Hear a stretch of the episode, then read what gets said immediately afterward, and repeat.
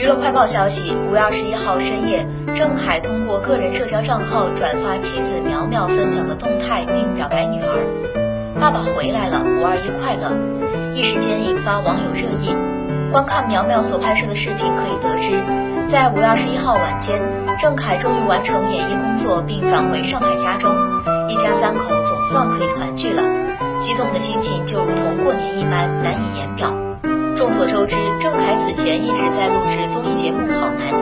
因为工作的缘故，所以和家人分别了好长时间。时隔多日，一家三口终于团聚，网友都被他们给感动到了，纷纷留言给。